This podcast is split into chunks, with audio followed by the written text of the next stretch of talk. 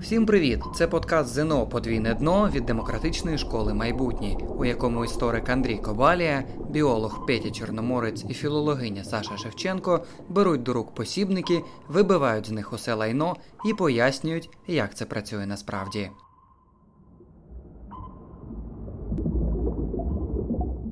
Далі у програмі. Там всередині щось є. Людина це і є така довга кишка, труба із якимись отворами. От. Не зраджувати його і робити все, щоб він не зраджував тебе. В реальності такого не відбувалося. От я задався питанням, як можна це робити, щоб це було більш зрозуміло і легше? Різними способами. Можна навіть там махінациями, там обманом. В лісі всі со всіми, вот в чому прикол. Чувак такий сидить і ніхрена не робить. Що там робить батя? Як чмо бухає? Що ж я кажу, що яєчки не залізні в нього? Вирощує нове покоління. Таких самих мужиків да, да. Ти будеш знати більше, ніж значна частина моїх однокурсників після того, як вони закінчили універ. Всім привіт! Е, В ефірі легендарне тріо плюс е, гість, якого ви вже знаєте. Давайте кожен сам про себе розкаже. Мене звати Андрій Кобалія, я історик і викладач школи демократичної школи майбутнє. І давай наступний Петя, розкажи, хто ти. Е, Кандидат біологічних наук е, і співавтор демократичної школи майбутнє. Мене звати Саша, я викладачка української мови і літератури в майбутнє і засновниця зношного клубу Неон. Е, Мене звати Тимур. Я викладаю в майбутніх політологію. Тобто я політолог, можна так сказати. І я знаю, що наша аудиторія, яка в Ютубі, та аудиторія, яка на всіх подкаст-платформах, а саме Google, Apple подкасти, Spotify, CastBox. Заходьте, до речі, туди, підписуйтесь, пишіть у коментарях, що б ви хотіли почути або побачити, тому що від цього залежить, які теми ми обираємо далі. Е, Тимура, ви вже знаєте, хто ще не дивився попередній відос, де Тимур розповідає про те, чому необхідна нам політологія або політичні студії, політична, Політична обізнаність. політична таке. обізнаність. Обов'язково подивіться зараз. Там дуже багато цікавого. Петь, розкажи, що в тебе. Да, ну я спочатку хотів подивитись, нам уже писали, що ви хочете з біології. Тут от є питання: дайте совєти, як запам'ятати терабайти інфи для здачі ЗНО. По-чесному, якщо ти розберешся в усьому ось цьому, що тут написано е, якісно, так як варто було б розібратись, то ти будеш знати більше, ніж значна частина моїх однокурсників після того, як вони закінчили універ. А, от, ну, є проблема у нашій шкільній програмі, да, що туди напхано все, і по-чесному, е, ну, якісно це не знає, не знає ніхто, хто складає в тому числі ЗНО, або одиниці знають, ну там складно, да, тому що якщо це прям супер е, якийсь мегагеній, який у всьому розібрався, то може бути. От, тобто для початку треба усвідомити, що все, що написано тут, е, скоріш за все, ти всьому не розберешся до того, як вступиш в універ, і почнеш це вивчати вже нормально, плюс-мінус по-людськи. Відповідно, усвідомлюючи цей страшний факт, е, треба шукати стратегію. Треба робити два процеси паралельно. Процес номер один регулярно робити тести. Для чого це потрібно? Для того, щоб побачити, які реальні завдання будуть у тебе в тестах. Перша ідея, яка у тебе є, коли ти складаєш тести, в тому, щоб розібратися в логіці запитань. На багато запитань можна відповісти на рівні логіки, не знаючи відповіді. І друга частина, після того, як ти зробив цей тест, скоріш за все, ти побачиш, де у тебе просідає, де не просідає, і тоді ті речі, які просідають, ти будеш досліджувати більш детально. І ось це досліджувати більш детально, це якраз про те, щоб читати нормальну літературу, не оцю херню, да, а нормальну літературу, розбиратися у темі, дивитися всякі прикольні відоси, максимум приколу, там мемаси, бла бла бла, все те, що, про що я говорив, по-моєму, на першому подкасті. От, тобто ось така от концепція. Запам'ятовувати все, що тобі типу треба знати ось з цього підручника. Я думаю, що це мало реальна історія. Це, навіть не бажано. А, ну як, дивись, з біології я б сказав так, що розібратись в усіх цих темах на, на такому рівні це прикольно і це цінно. Просто це мало реально для звичайної людини, нормотипової людини а, за от такий от проміжок часу. Яку тему я пропоную зараз взяти? Е, Гормональна регуляція, ендокринна система людини. А, наскільки я пам'ятаю, у цій херні дуже складно зазвичай чомусь розбираються люди. Хоча насправді, по-чесному, якщо сюди подивитись, тобто дивись, якщо ти починаєш це досліджувати як лікар-ендокринолог е, або вчений ендокринолог, да, то, то там дійсно все дуже складно. Але на тому рівні, на якому це пропонує шкільна програма, там нічого суперскладного немає, просто це дуже дебільно описано. Тому що тут перемішано два контексти, два зовсім різних контексти. Перший контекст це ось ця тема зовнішня, внутрішня змішана секреція. І ось цю штуку я пропоную розібрати. е, Думав на капцях, вирішив на куртець. Взяти. Куртець. Роз, да, розглянемо людину як куртець. От уяви, що це реальна людина. У цієї людини є певні е, отвори. Да? Оце рот. А тут такий анальний отвір. Да? Тобто сюди заходить, сюди виходить. Все і в принципі людина це і є така довга кишка. Просто ця кишка всередині сильно закручена, але в принципі людина це така довга кишка. Від роту до анального отвору. Е, є якісь інші да, е, отвори. Наприклад, ось тут. Хоп, можемо вважати, що це, наприклад, слуховий прохід. да? Ага, ну на А, от. Або, наприклад, що тут у нас там уретра і далі там сечовий міхур десь всередині. Так. Коротше, є купа різних отворів, а, які ведуть у якісь порожнини. І важливо розуміти, що дивіться, насправді, хоча, начебто, те, що отут всередині, да, я так от засунув руку, те, що тут всередині, це типу внутрішній простір людини, але в принципі цей внутрішній простір от він має прямий контакт із зовнішнім. Да, тобто виходить, що людина це така от, ну, труба із якимись отворами. От. І кожен отвір це прямий контакт із Труба. зовнішнім світом. Хорошо. А, о, да? а тепер дивіться, візьмемо, у, візьмемо тепер уважніше. Так? Тобто у людини немає такої блискавки, уявимо, що це скальпелем розрізав. Коротше. Да. От, д- е, отут- Патологоанатом робить Да, таку да, да. блискавку. От, і дивіться, виходить, що отут між е, ось цим, наприклад, епітелієм кишечника і ось тут шкірою, там всередині щось є. Ано. О, і оце, оце, да, от що це таке з точки зору е, нашої людської реальності? Це власне і є внутрішнє середовище нашого тіла. Тобто людина вона не зовсім як куртець, да, тому що киш, кишки у нас менший мають об'єм. А ось те, те, що між підкладкою і зовнішнім цим. Ось ця от штука, ось це середовище внутрішнє, да, ось ця порожнина, вона велика. Там м'язи, там кістки, там куча всього знаходиться. І там для того, щоб між цими всіми структурами якось передавати речовини, да, переносити речовини, там потрібна кров, тобто там виникає кровоносна система, бла бла бла. І от що важливо розуміти, от, тобто оці всі порожнини вони мають прямий контакт із зовнішнім простором. Да? А, те, що там всередині, між підкладкою і. Е, і зовнішнім да, е, шаром, тобто між різними епітеліями, воно не має контакту з зовнішнім простором. І в цьому суть екзо і ендокринної секреції. Тому що що таке екзокринна секреція? Отут нам треба, наприклад, захищатися від спеки, тому тут є потові залози. Або нам треба захищатися від втрати води і робити так, щоб наша шкіра була достатньо еластичною, тому є лоєві залози. Кудись туди ми напхали їжі, щоб ця їжа перет- перетравлювалась, там потрібні там травні залози. І все це залози зовнішньої секреції, е, тобто екзокринні. А от там всередині у нас зовсім інша історія. Там теж треба виділяти якісь речовини, які кудись будуть рухатись. І ось це називаються ендокринні залози. Тобто те, що кудись через ці дірки вилізе екзокринне, те, що у внутрішньому середовищі нашого тіла, це ендокринні. І в цьому фішка. Тобто, окремо, от ми відклали тему куртець. Е, що я про це- ще хочу сказати? У вас там пишуть іноді про всякі порожнини тіла у різних тварин, да? що там такі порожнини, там сякі порожнини.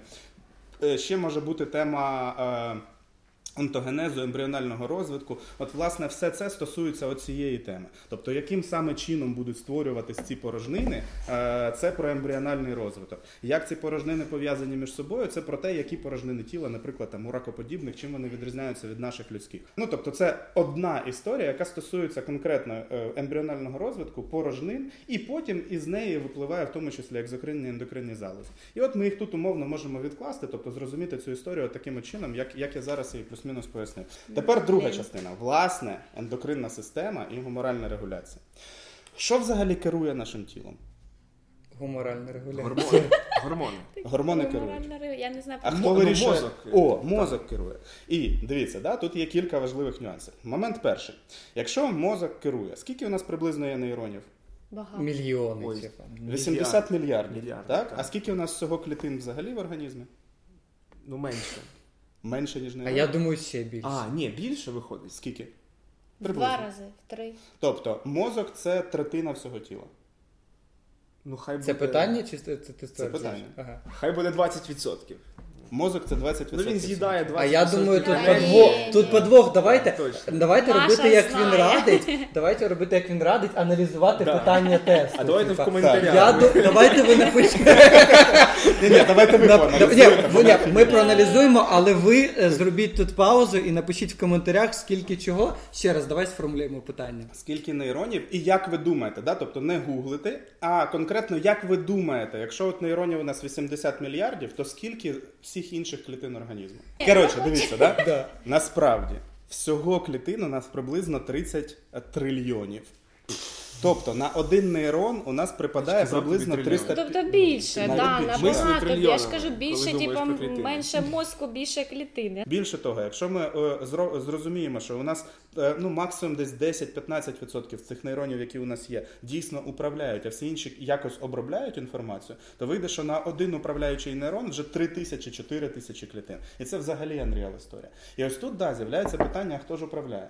І отут ми виходимо на те, е, що в менеджменті е, верні, ну да, в управлінні, в бізнесі називається мікроменеджмент. Тобто, насправді ми зараз спробували уявити, як би у організмі у нас відбувався мікроменеджмент, коли начальник керує кожним особисто, приходить до кожного і каже: Чувак, ти повинен робити оце. І поки ти не прийшов і не сказав, чувак такий сидить і ніхрена не робить. Да? Отак, ну коли так працює організація, то вона блін, не працює. значить, організм делегує якісь задачі, так? Е, ну тут навіть не про делегує, тут про те, що для того, щоб система працювала, треба, щоб кожен елемент цієї системи працював блін самостійно. Ага. Щоб не йому не він не робив тільки коли йому скомандували, щоб він більшу частину часу робив те, що він вважає за потрібне, сам. І от клітини саме так і працюють. Кожна клітина працює сама. У неї в генетичному коді щось написано. Вона виконує свою генетичну програму, плюс вона отримує певні керу... е, управляючі сигнали. Але ці сигнали вони не на тему, що в кожен момент часу що ти повинен робити. А вони на тему, що зараз ми працювали, наприклад, на мир, тепер працюємо на війну, умовно. І кожна клітина знає, що ага, раз війна, значить мій функціонал міняється з отакого на отакий. А є якісь такі перемикачі. Да. І от гормони це і є так якраз такого типу перемикачі. Тобто кожна клітина вирішує, що їй робити сама, але їй треба залишатись в контексті. І от тут якраз з'являються всі приколи, які тут у вас описані. Да? От що як клітині залишатись в контексті. Одна тема: вона сидить, вона робить свою справу, і паралельно вона сповіщає інші клітини, що я займаюся цим. Інші клітини бачать, ага, мій сусід займається цим, значить, мені, мабуть, теж треба займатися чимось характерним, залежно да, від цієї взаємодії. І я теж щось роблю, і теж щось виділяю, кажу всім іншим, що я займаюся цим. Е, Це те, що називається паракринна регуляція, да? тобто, коли е, клітини одна одній просто говорять, що, що, що ми робимо, і тому ми всі разом робимо щось спільне.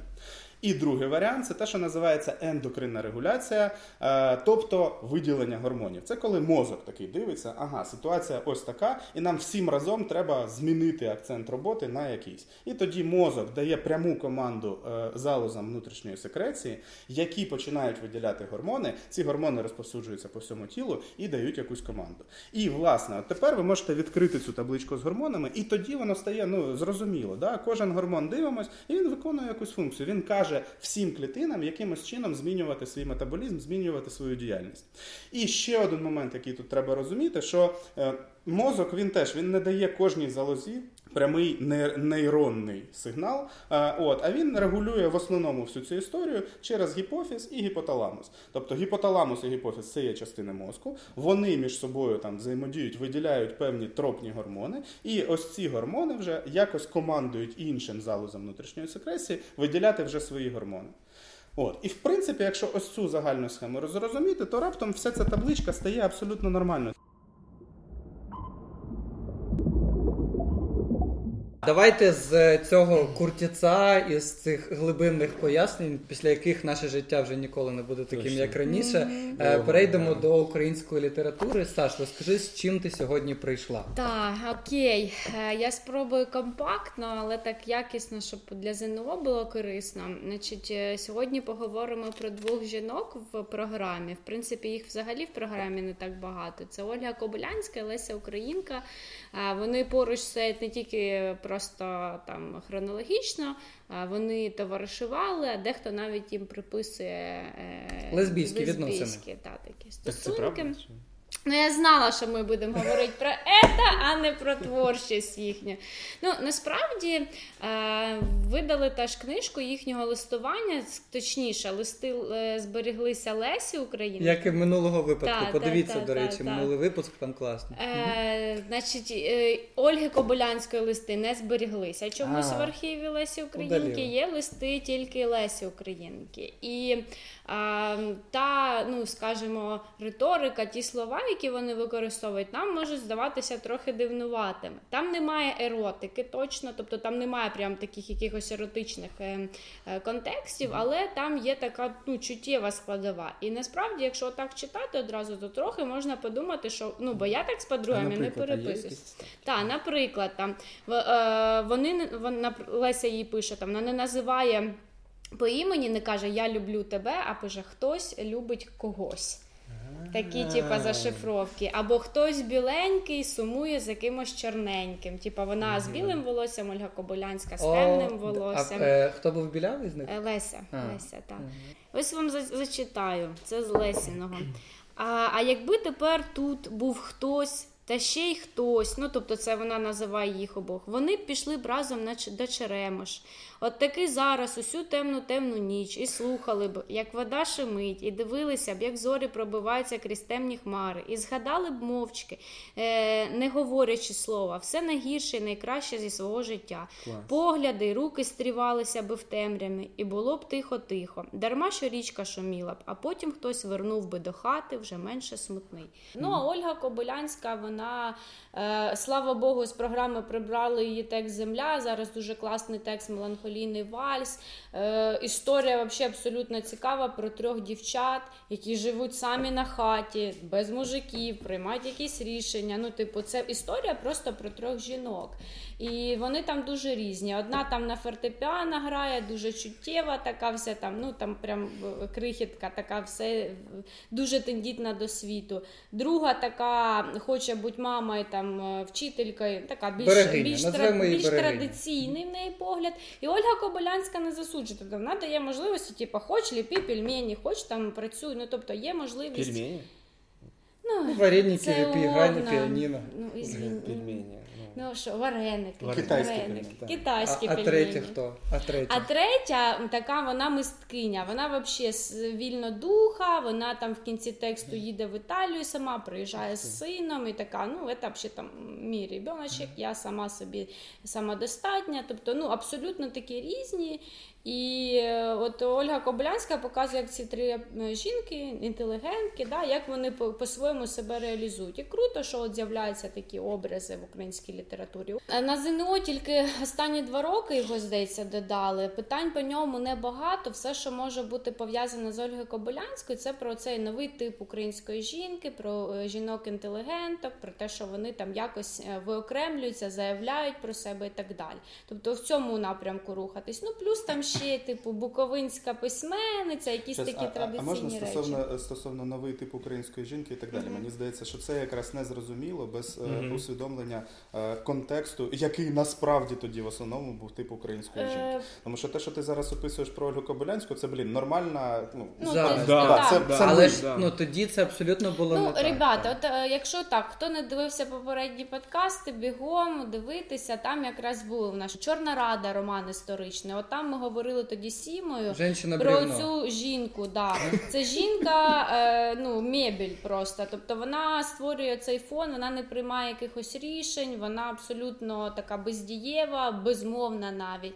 Е, та, там, наприклад, уже ну, дивіться, це ж ми говоримо про модернізм. Ольга Кобилянська і Леся Українка це чисті, чисті модерністки. Тобто це початок ХХ століття. От ми минулий раз про Коцюбинського Мгм, говорили з так. вами. Це був модернізм. Оці дві подруги теж в цей час створили. Це вже такий чистий модерний тип світогляду. Ну, тобто, Де- тобто, якщо людськими словами сказати, то можна сказати так, що до них жінка це була е, меблі і посудомийка. Е, починаючи з Лесі Української і Побилянської, це нормальна сучасна жінка.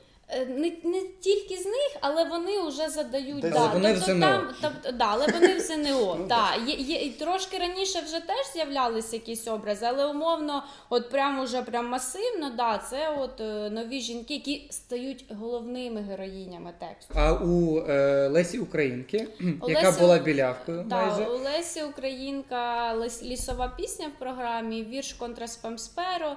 Ну там що вірш прочитати можна без надії, сподіваюсь, там нічого такого складного. Леся Українка важлива як драматург в першу чергу.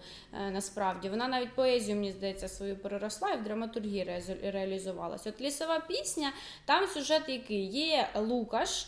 Е, обичний пацан, е, жива людина. Е, є мавка, лісова істота, красива, з зеленим волоссям, така інтересна, незвичайна. Вони закохуються. Він грає музику, значить, на сопілці, вона чує спів, прокидається весна. Вона представниця цього такого міфологічного світу, а він жив, живий світ представляє. Вони закохуються, шури-мури, все там класно, труться, все супер. Мамка його каже: слухай, бро, я, звісно, розумію твою вечеринку, але треба робити, хата, діла всі. Це що- хто каже? Мама його. А, Лукаш, мама. Лукаша. Чого ж я кажу, що яєчки не залізні в нього? Ага. І він такий, ой, боже. Тому що мамкін синок. Мамкін синок, да. І це, до речі, ну, тип, typical теж в ем, Починаючи образі. від Святослава Хороброго. коротше. Ну, реально. Хто не дивився, подивіться першу серію, і ви зрозумієте, про що Петя тільки що сказав. Та. А таке Коротше, що? піддається він мамкиним умовлянням. А ця залетіла, мавка. Ні, ні, ні, ні. Ну вона мавка і Вона не могла. навряд чи, Ну. да. Ага, Та був би клас. якийсь там переверетень, Там що то фізіологія інша. Та, та. Ну, Петя наступної серії. Е, слухай, ну насправді е, там такий досить еротичний е, контекст є, тому що там немає я- явного, що там був секс, але там був, наприклад, перелесник, такий альфа-самець лісний. Він типа з мавкою мотив. Мавка взагалі говорить, що у вас там од- на, на Мавка і з віки... тим і з тим мутила.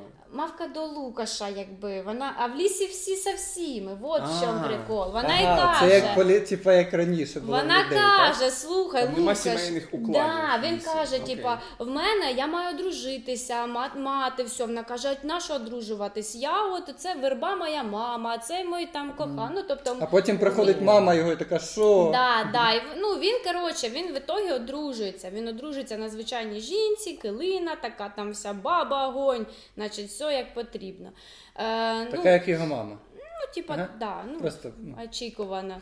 От, е, але звісно, на цьому не закінчується. Лука щастя не знаходить в цьому. Да, він там і перевертнем стає е, вов, вовком, та, і мавка його рятує. Не він рятує мавку від А він верби. вовком стає що, через битовуху? Е, Ну, ні, його типа на ну е, через мавка страждає через те, що він одружується, вона Ага. стає марою, і е, якраз таки перелесник, е, типа наказав пацана. Е, ну, вов цього Лукаша, щоб він якби поніс покарання. І мавка про- це дізналася. Поніс вона... покарання За через те, що що, він відмовив мавці. Да, да, що він згубив її, Ага. типу, от відмовив все. Психічне здоров'я. дуже- це- так. Так. Да, і тут Дуже насправді цікаво, цю всю фігню треба розібрати нормально з психологічної Да, точки зору. да. Типу, блін, а, що він має? Він що, повинен був? Та, звісно, не повинен. Але з Там іншого тому- боку, це ж мамка його, значить, Та слухай, Він ну- толкала відмовився від свого бажання. Об'яття килини. Це ж Ні, ні, зачекайте. Тут просто конкретна тема. е, По-перше, маніпулятивних стосунків, по-друге, аб'юзивних стосунків. Точно. І Залежності, от прям та, все да, та. нездорове. К- Дружина Лукаша теж не окей, тому що вони тільки одружаться, вона почне там йому. Килина, це- Да, це його дружина. Да, говорили, да. да. І він там то сопілку, нафіга ти ту сопілку граєш, іди там займайся ділами. Ну, коротше, така битовушна історія просто. От, і, Так класно, то Леся підсвічує оці от штучки Так, такі, так? так. Ну насправді в неї ну ідея ж та в чому? В тому, що оцей світ. Е, що людина, по суті, трагізм людини в чому? Ну і, і трагізм, але це реальність. Людина біологічна істота, та, а, але в неї є оці якісь пориви ціннісні, там, культурні, духовні, як хочеш Які їх можна мають назвати. біологічне Нас, ну, та, ну, думку Леся Українка не, не, за, не думаю, що тоді в 19 столітті прям дуже на початку 20-го про це розуміла.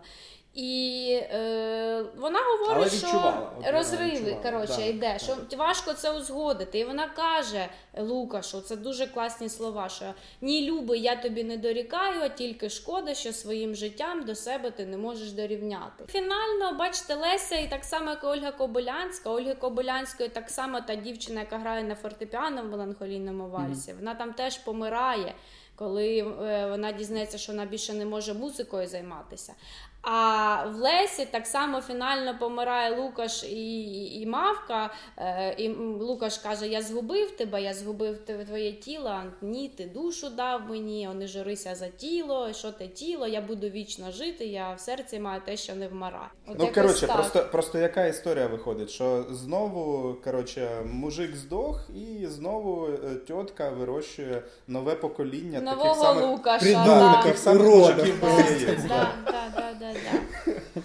Ну, оцей образ повторить потім е, е, Ліна Костенка в Марусі Чура. Це теж є в програмі ЗНО. Там теж типова буде історія. Ну, дуже схожа історія, як Лукаша. Так само буде в Марусі Чурай з Грицьком Бобренком. Коротше, десь є ця, ця двіжуха, що мамка змушує одружитись на якійсь хазяйській дівчині. Мамка, такій. да, Мамка, мамка. саме мамка. А батя не фігурує. А баті взагалі немає. Немає. Та ви ди- слухайте, згадайте кайдашів. Що там робить батя? Як чмо бухає? Мамка рішила.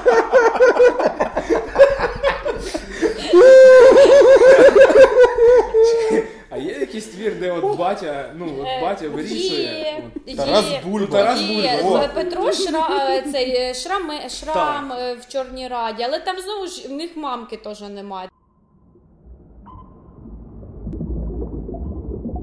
Якщо е, ви десь робите якусь монотонну роботу, можете слухати подкаст. Якщо у вас є відос на Вічерос, вам потрібен відос на Вічерос, значить зайдіть в YouTube і послухайте, подивіться нас там.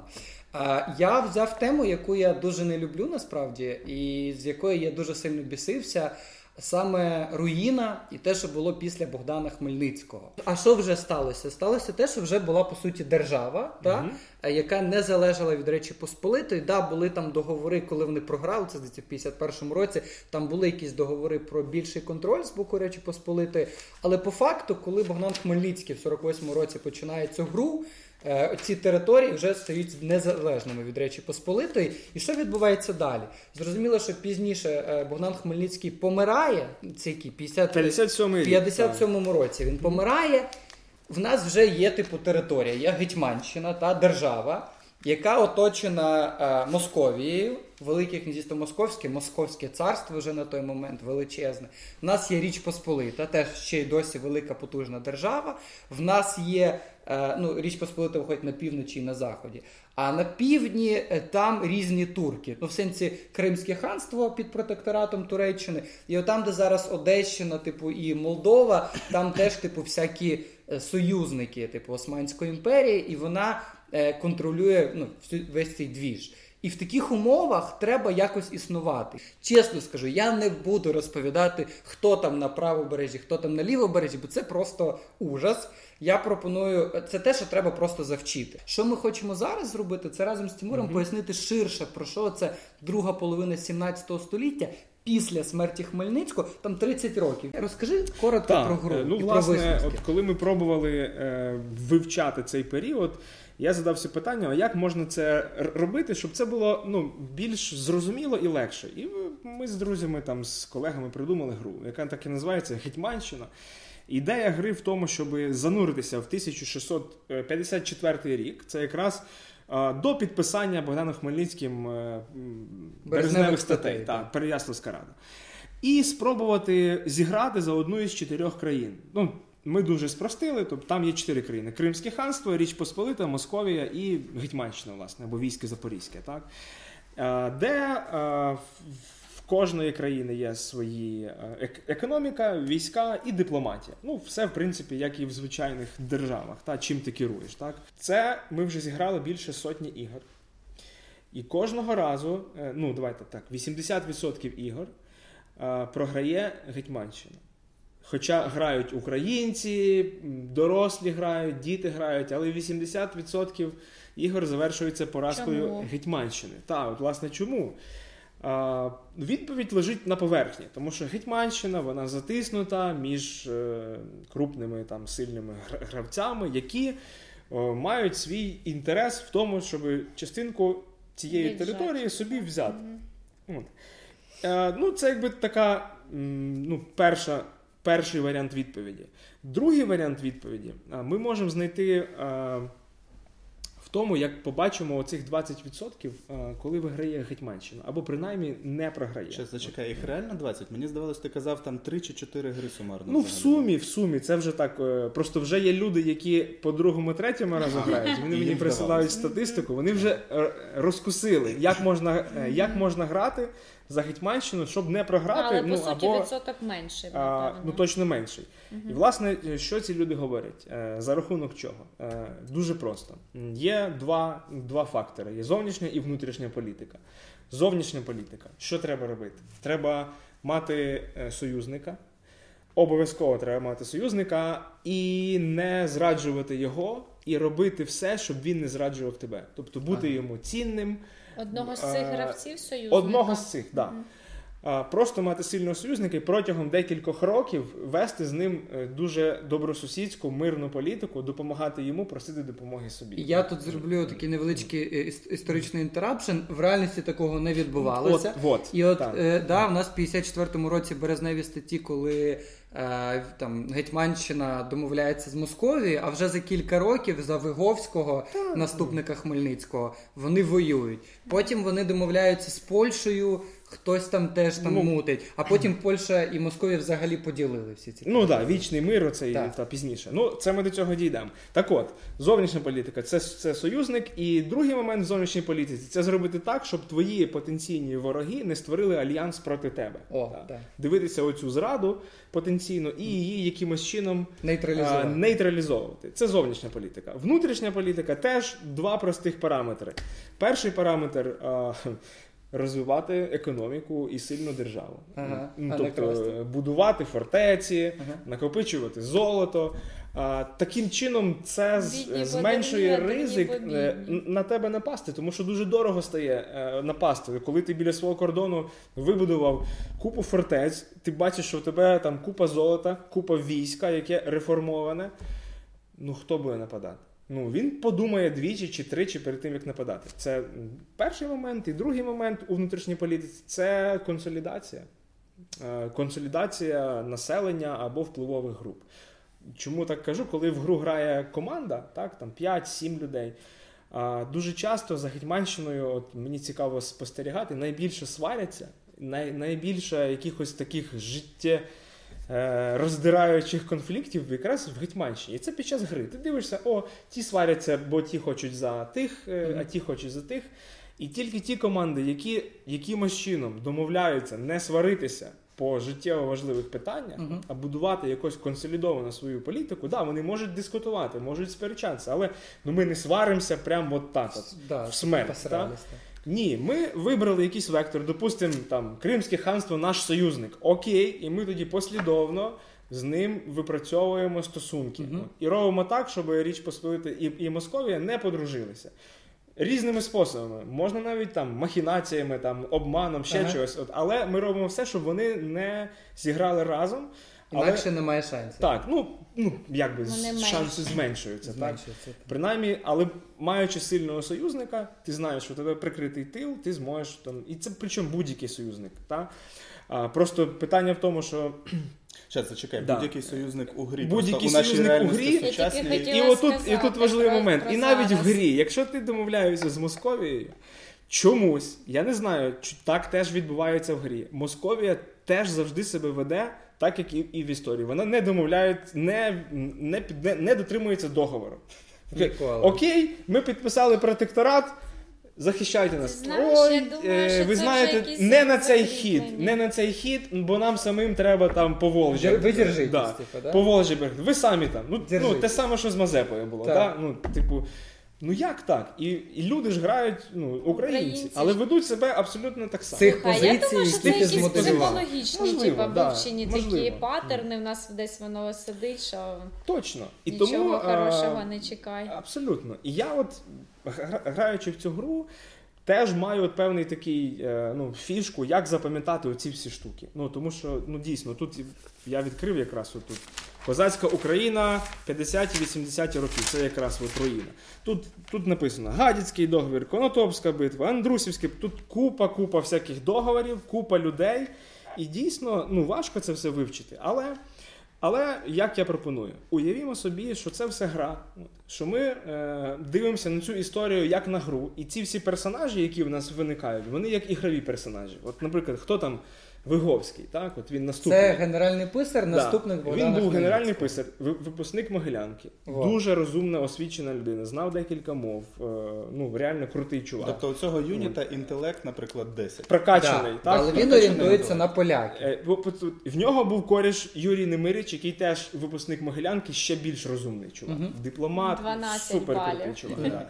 Інтелекту багато. Могилянка, все супер. Вони спочатку. Ми ж пам'ятаємо, зовнішня і внутрішня політика. Зовнішня політика союзники. Вони зробили е, хороший крок. Вони зі шведами домовилися, з поляками домовилися і хотіли з московитами домовитися. Ага. І з Кримським хастом теж там вони трохи домовилися. З московитами не вийшло. Ну, їх кинули. Е, да. ну, вони їх кинули, тому вони пішли зразу до Польщі. Ага. От, і все-таки от, е, Гадяцький договір. От бачите, першу штучку знаходимо, що цей персонаж зрозумів, що треба союзник добре себе веде. Ну, тобто, з точки зору там, критеріїв гри, веде себе добре, будує союз.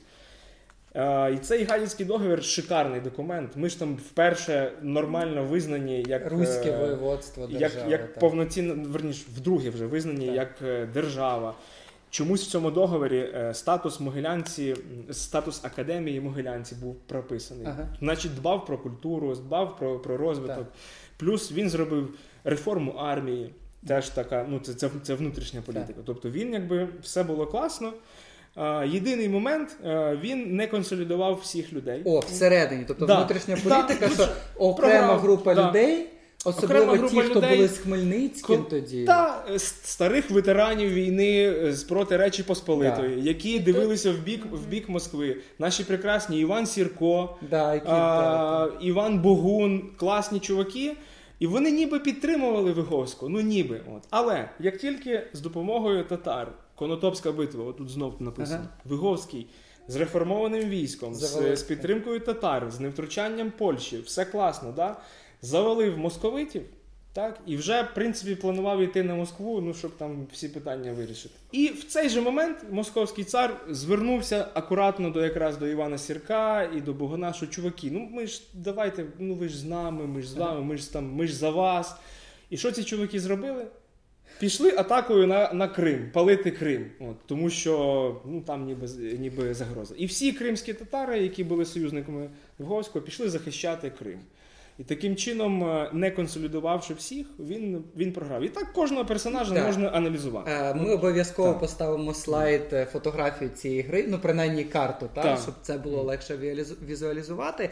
Е, Обов'язково ще раз напишіть з історії, біології, з української літератури, з будь-яких інших предметів. Я бачив, був запит на англійську і на фізику. Е, Вони будуть. Якщо ви ще напишете, які саме теми ви хочете розібрати, ми обов'язково це влаштуємо. І ще раз підкреслюю, що ви можете дивитись нас на Ютубі, а ще й можете слухати на всіх подкаст-платформах. З вами був я, Андрій Кобаля, викладач демократичної школи майбутнє. Тимур Демчук, викладач демократичної школи майбутнє. Саша. Петро Чорноморець, е, співавтор е, школи майбутнє. Школа майбутнє, школа майбутнє, школа майбутнє. Школа майбутнє! Це подкаст ЗНО Подвійне дно від демократичної школи майбутнє, у якому історик Андрій Кобалія, біолог Петя Чорноморець і філологиня Саша Шевченко беруть до рук посібники, вибивають з них усе лайно і пояснюють, як це працює насправді.